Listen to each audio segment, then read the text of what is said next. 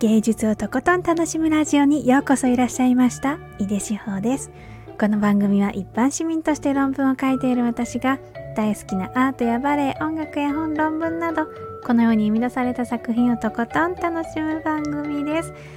皆さんいかがお過ごしですか、えー、今日から今回からは連続15、6回、7、8回ぐらいで世界バレエフェスティバルの話をしたいと思ってます。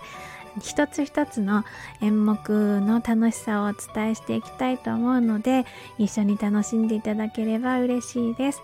えー、それからあの先日山種美術館の奥村土牛展を見てきました。もう本当にね存分に楽しんできたのでそのお話もねまたバレエの話が終わったらちょっと先になっちゃうけれどお話ししたいななんて思ってます、えー、ひとまず今日はねあの私が楽しんだオンライン配信のね、えー、世界バレエフェスティバルのお話をしたいと思います。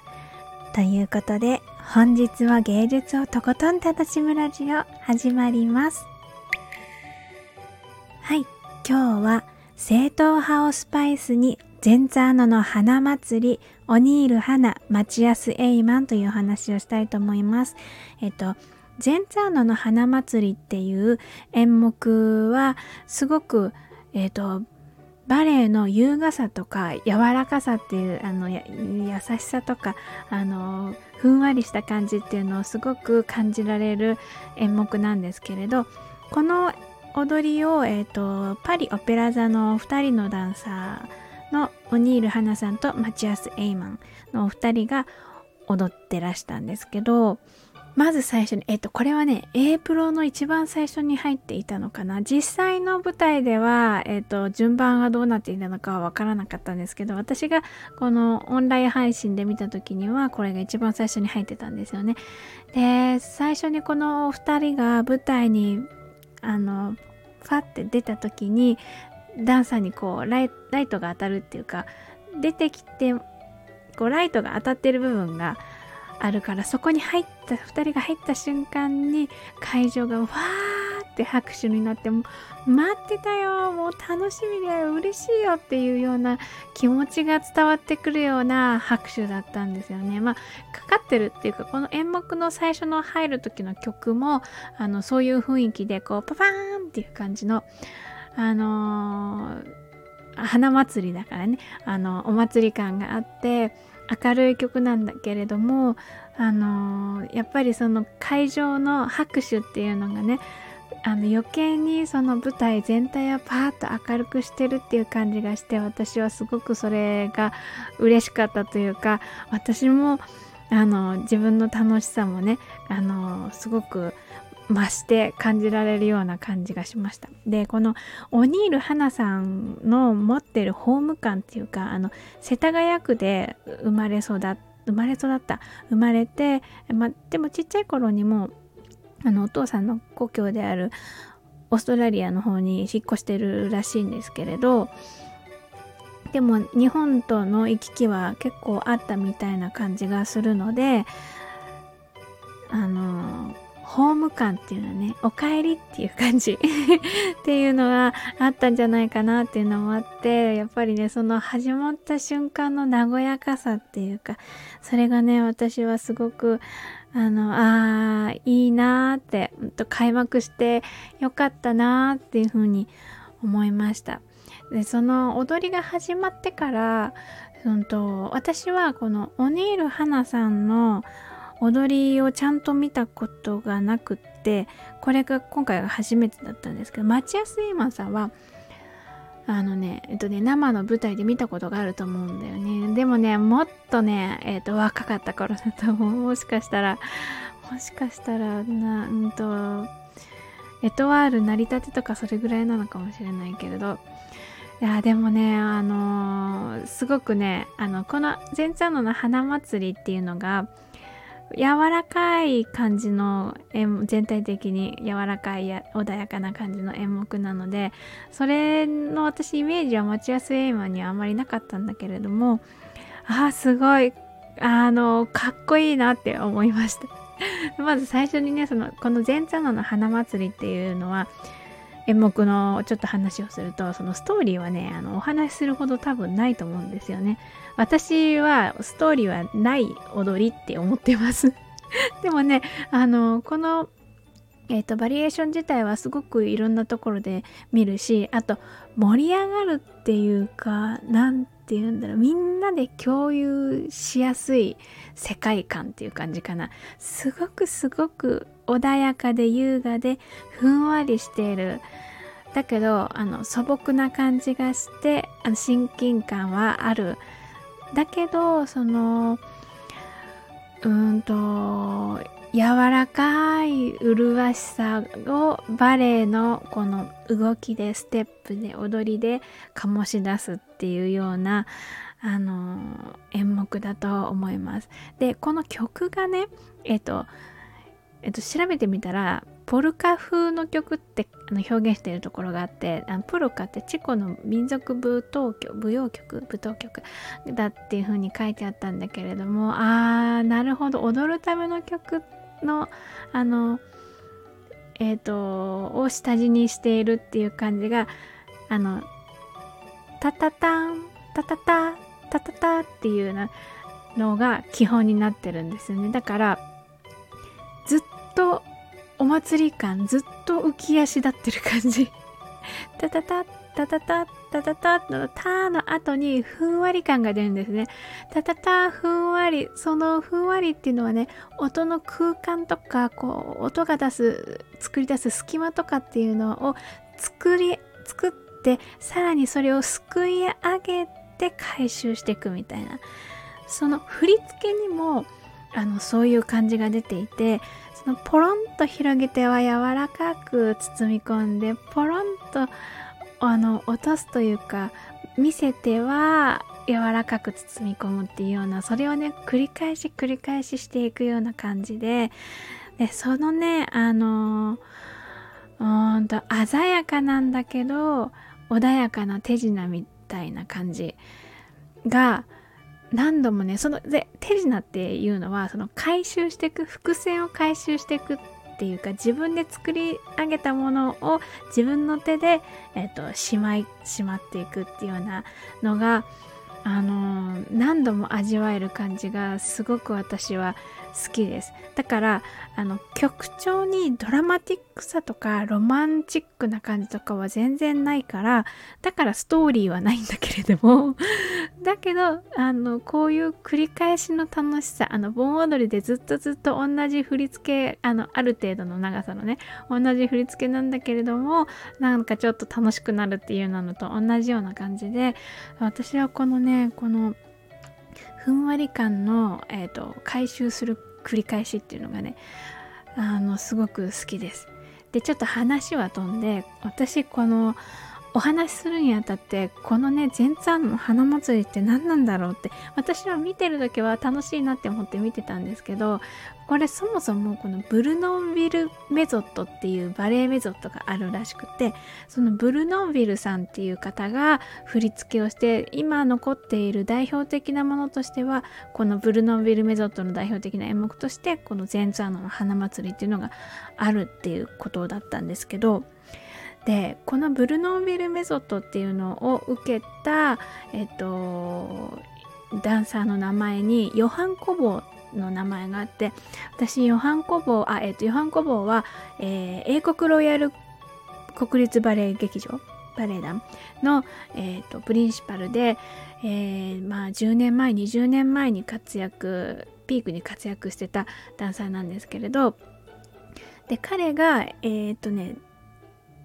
あのそのブルノービルさんから直接教えを受けているようです。で、そのブルノービルメソッドの原則っていうのが、ダンサーは自然な優雅さで表情豊かに、体と音楽の調和を持って演じるべきっていうのが原則にあるっていうのを見て、あー、なるほどと思って、すごい納得っていうか、もうそれが前面に出ていて、さらに、あの、その振り付けがあの曲調と一緒になってダンサーのその豊かさっていうか優雅さを前面にこう引き出す無理なくっていうかね無理なくなんだけど強制的にその優雅さとか穏やかさを引き出してるなっていう感じがしたんですよね。で、えっと、YouTube で検索していたらヨハン・コボのゼンツァーノの花踊りを踊りがあったんですけどそれ20年ぐらい前の映像で、えーと、タマラ・ロホとねあの同じロイヤルあのロイ、えーとイギリスのロイヤルバレエ団のタマラロホと一緒に踊ってたんだけれどももうそれはそれは本当に素敵な踊りでした。もうふんわりした空気を含んだ踊りっていう感じで幸せあふれるバリエーションだなと思って 見てました。で今回その私が世界バレエフェスティバルで見たお二方はパリオペラ座のダンサーなのでいや本当にねなんかねパリオペラ座ってそういう踊りですよねっていう あの納得感っていうかあの正統派感がねすごく際立ったな際立って感じられた楽しめたっていう感じがするんですよね。もうザッツオペラ座っていう気分を味わうことができた演目って感じでした。もうあのー、その私のパリオペラ座のバレエのイメージって華やかで気品のある雰囲気にちょっと鋭さがスパイスとしてあるようなイメージがあるんですけどこのあのー、オペラ座のスタイルっていうのかなを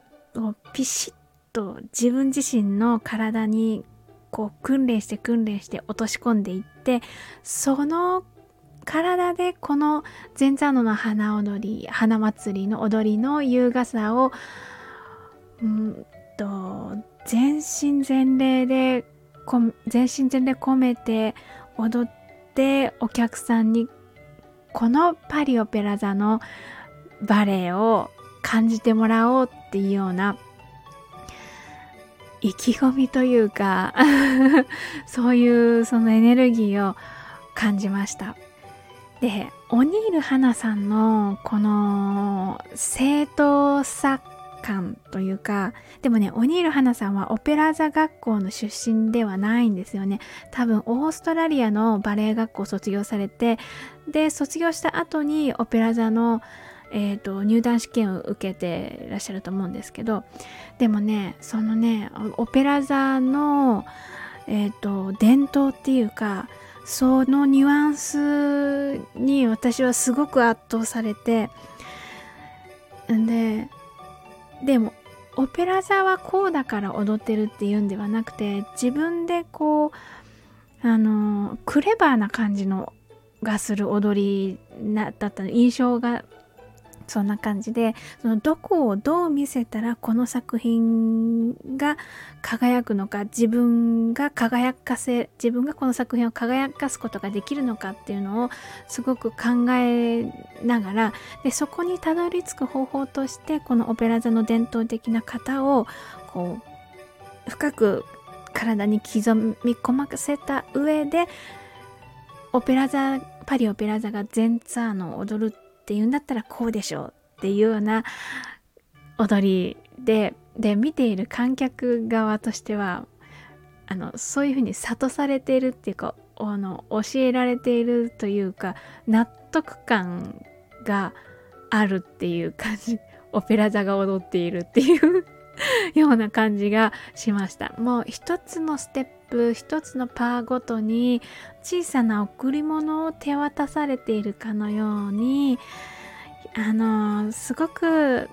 丁寧に踊られているっていうか大切に踊ってるんじゃないかなっていう感じがすごく伝わってくるんですね。だからすごい真面目な感じがする。するあの人柄というか人柄はわからないんだけどあでもねインタビューの映像がねあのオンライン配信の中にはその作品ごとに演目に出演してる、えー、ダンサーのインタビューが挿入されてるんだけどそこの感じでもあのすごい実直な感じの雰囲気が伝わってきてやっぱりそういう風にパリオペラ座に所属してるっていうことの受け止め方とか日本で公演するっていうことはどういうことかっていうのをまあもしかしたらすごくあの考えているっていうわけではなくて自然とにじみ出てるっていうことなのかもしれないけれど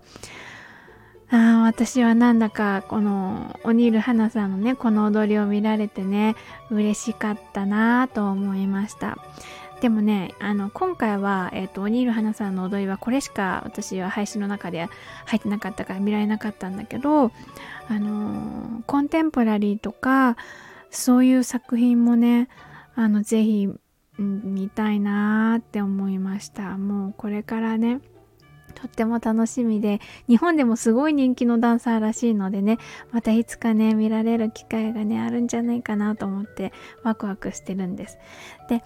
あとねこのマチアス・エイマンもねあのすごい力強いダンサーっていうようなイメージがあったんですけどやっぱりねそのあのジャンプがねすごく印象的でもう力強くバシッとこう型にはめながらも鋭く空間を貫き伸ばし続けるみたいな。いやもう気持ちいいですよね。すごくね。それがあの伝統的な型ではありつつもちょっとスパイシーな感じでダンダンバシーンっていうような。感じであの当て当て込むっていうかどうよって言われてる感じ。このあのね余白のね鋭さと余裕その余裕っぷりの圧倒感がねすごくあのこちらに刺さってくる。なんか飛ばされてるようなこうシュッなんか飛んできてるような感じがする踊りでうんもうねもうグーの音も出ないというかいや別に何も喧嘩とかしてるわけでもない ないしただただこちらは見ているだけなんだけれどもあのねやっぱり圧倒感鋭い圧倒感っていうのがねすごいあのスパイシーだなって思った。楽しかったです。で、私は特にマチアス・エイマンの、あの、後ろアチチュ、後ろの足がアチチュードする、両足でパッてジャンプして、後ろの足がこう、クッて曲がっている、膝が曲がっているっていうジャンプがすごく印象的で、あそれがすの、そのね、私はその鋭さと、えっ、ー、と、余裕の深さ余白の深さみたいなのが一体になっている感じがしてねそのジャンプが。私はそこがすごくあのね配信だから何度でも繰り返し見られるからもう何度も何度も繰り返し見ました。でそこからあとはあのジャンプしながら上体だけひねるシーンっていうのがあってそれがすごく優雅で素敵。なんですよね。もう、ブラボーって ブラボーって、もう小声であの画面見ながら、ブラボーって 言ってました。もう体をね、ひねるっていう仕草自体がとても優雅な印象があって、で、あの、そのひねりが、ひねりの状態が、あの、もう永遠の伸びやかさみたいな感じをこう斜め方向に感じられるんですよね。でさらにそこにジャンプが加わってるからファッとこうその斜めのこう永遠の伸びやかさみたいなものに輝きをまとわせる感じでジャンプがもうそれはそれは幸せな瞬間だなと思いました。でもダンサーにも待ちやすいワンにもブラボーなんだけど、もうそれはもちろんなんだけど、この振り付けにもね、私はもう本当に心からのブラボーを送りたいと思いました。で、あと最後のところでもね、2人で一緒にあの並んで踊るシーンがあるんだけれども、並んで踊って、こうそばに寄ってタタタタってあのステップ踏んでシンプルなジャンプがあってまた並ぶんだけどいつの間にかねこうあの男性がね女性を追い越してこう風のように爽やかな体型移動があるんですよね。何回見ても移動しているんだかしてないんだかわかんないんだけどなんかふわっと風が吹いたら男性が反対側のなんでもう一度後ろに来ているっていうような感じがするんです。もうね私もここもねすごく大好きで繰り返し見ました。このねあのね2人のねこうタタタってジャンプタタタスタステップしてジャンプちょっとだけ休業して風が吹いたらまたタタタってしてジャンプして風が吹いてっていうようなこれはねこう大きく左右にねこう動いていくんですけどもう私のね体の体も気持ちもねふわーりふわーりこう左右に動いてってるようなねこの2人の空気の動きっていうのが伝わってきて本当にねここのシーンも楽しかったです。もうねこの2人が空気を揃えて、えー、踊ってるっていう感じがもうねうんとその動き自体がそういう生き物みたいな感じに見えるぐらい一体感があってだけどたまにそのふわっと吹く風のねちっちゃな体型移動っていうのがいやいや別の別々のものが一緒に動いているだけなんだよっていうのを改めてね感の感じさせてくれてだけどその後の動きがまた同じこうそういう生き物になってるみたいにっていうのはもうその繰り返しのもうファンタジーですよね。あえー、はえー、みたいな そういうねあの驚きとあとはその浸り世界に浸れる感じの心地いい繰り返しとあの長さ短さっていうのかなそういうのがあってね本当に素晴らしい時間でした。楽しかったです。で、説明欄にはね、マチアス・エイマンとオニール・ハナさんの、あの、それぞれの踊りが載っている、あの、YouTube の動画を貼っておいたので、であのこの前座の花祭りではないんですけどでもね素敵な踊りなのでねあのこういうダンサーですっていうようなあのが見られると思いますでおにぎり花さんの動画はねなんかね360度こう画面動かして見られる動画になってたのでねあのえっとパリオペラ座のえっと、シャガールの天井絵もね、ついでに見られるようなね、動画になってたので、あの、楽しんでみてください。というわけで今日は正統派をスパイスに全ツーノの花祭りオニール花町町安エイマというお話をしました。続いてコメントのお返事のコーナーです。いただいたコメントは番組の後半で声でお返事しています。えっ、ー、と、今日は1月16日に放送した命を奏でるの腹歌、工藤直子さんの放送回にいただいたコメントにお返事したいと思います。えっ、ー、と、野原歌という詩集のね、えっ、ー、と、お話をしたんですけれど、これはファンがいっぱいいるだろうなーって思います。とっても有名だしね。あの私も大好きで大切な一冊なのでえっとコメントいただいてとっても嬉しかったです。ありがとうございました。えー、まずはゴールディさんコメントありがとうございます。えー、と読みますね。コメント。野原のみんなが一冊ずつこの本を持ってるっていうのがもうメロメロです。でしほさんの言ってることよくわかる。よくぞ言語化してくれました。拍手そう、声に出して読むと何か違うって私も思ってたの。そういうわけだったんだね。そう、ゴールディさんにね、そういうわけだったんだねって言われて、はっとね、あれどういうわけだったんだろうってちょっと思ったんですけどやっぱりね、神業っていうのが、うん、しっくりくるというかもうねこの作品そのものに神様が宿ってるっていうような感じがするからもうそれを扱うには相当なうーん例えば私踊りとかそのまあ朗読とかもそうだけど歌とかもねそういうのの尊さっていうのはこういうところにあの手が届く、うん、ためにやっているというかそういうものじゃないとこういう魂作品の魂に手が伸ばせないんだなっていうのをすごく感じたんですよね。それを前回のこのねあの野原歌のところでお話ししてたんですけどそれをね,、まあね、ゴルディさんのコメントいただいてね改めてね考えました。ゴールディさんの一言ってたまに私のねこう振り返りをねすごくねあのよく促してくれる コメントをいただくので嬉しいです。ゴールディさんコメントありがとうございました。続いてジェンヌさん。ジェンヌフランスのジェンヌさんからコメントいただきました。ありがとうございます。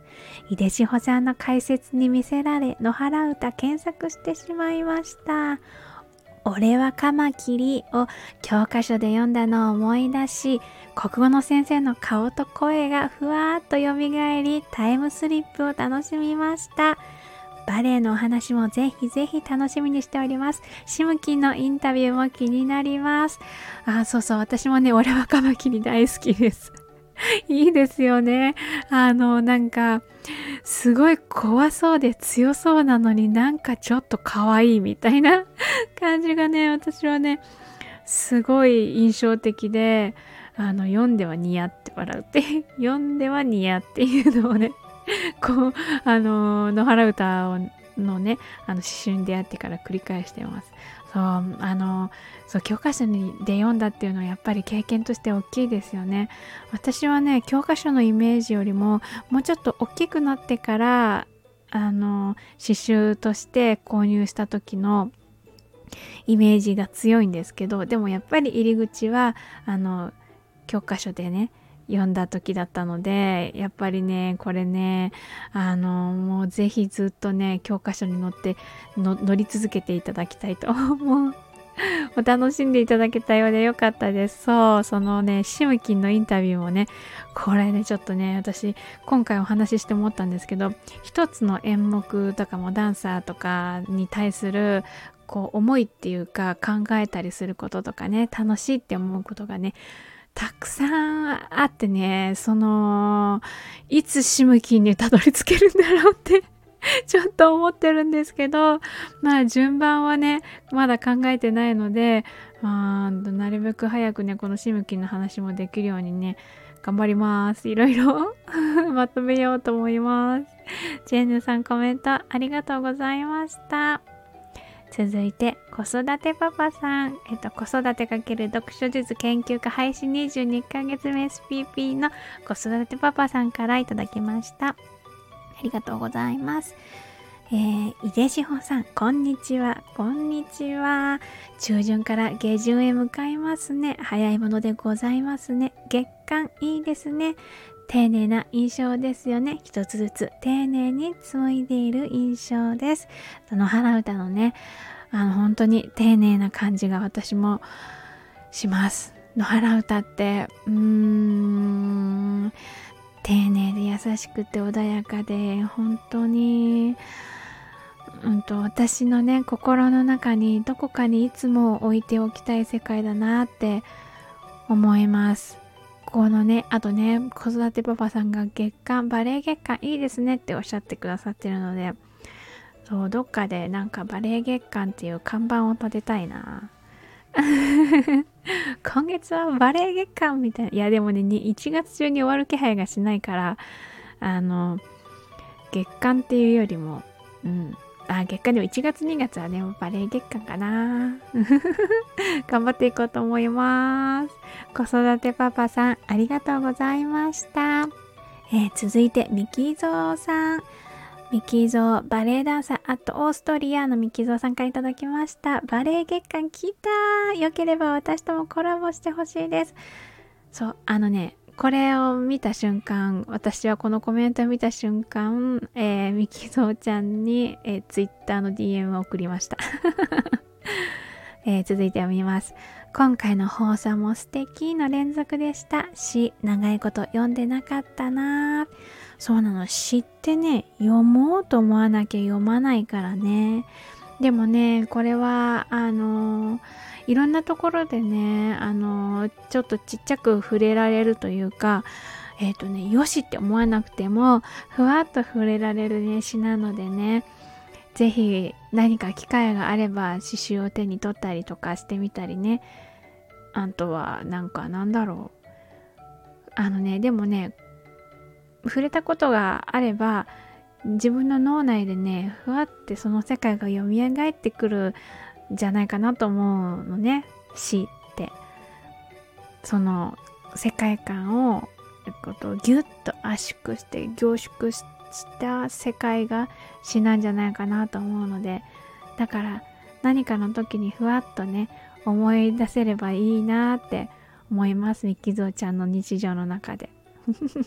ということで、えー、コラボ大変楽しみにしておりますので。そうだからこの世界バレエフェスのえっ、ー、とお話をしてるバレエ月間の途中にミキゾーちゃんとのコラボ配信がコラボ配信っていうのかな？コラボが入るっていう感じになるので本当にバレエ色が強い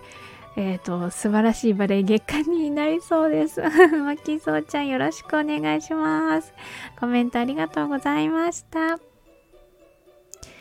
ということで、本日も最後まで一緒に楽しんでいただいてありがとうございました。井出志保でした。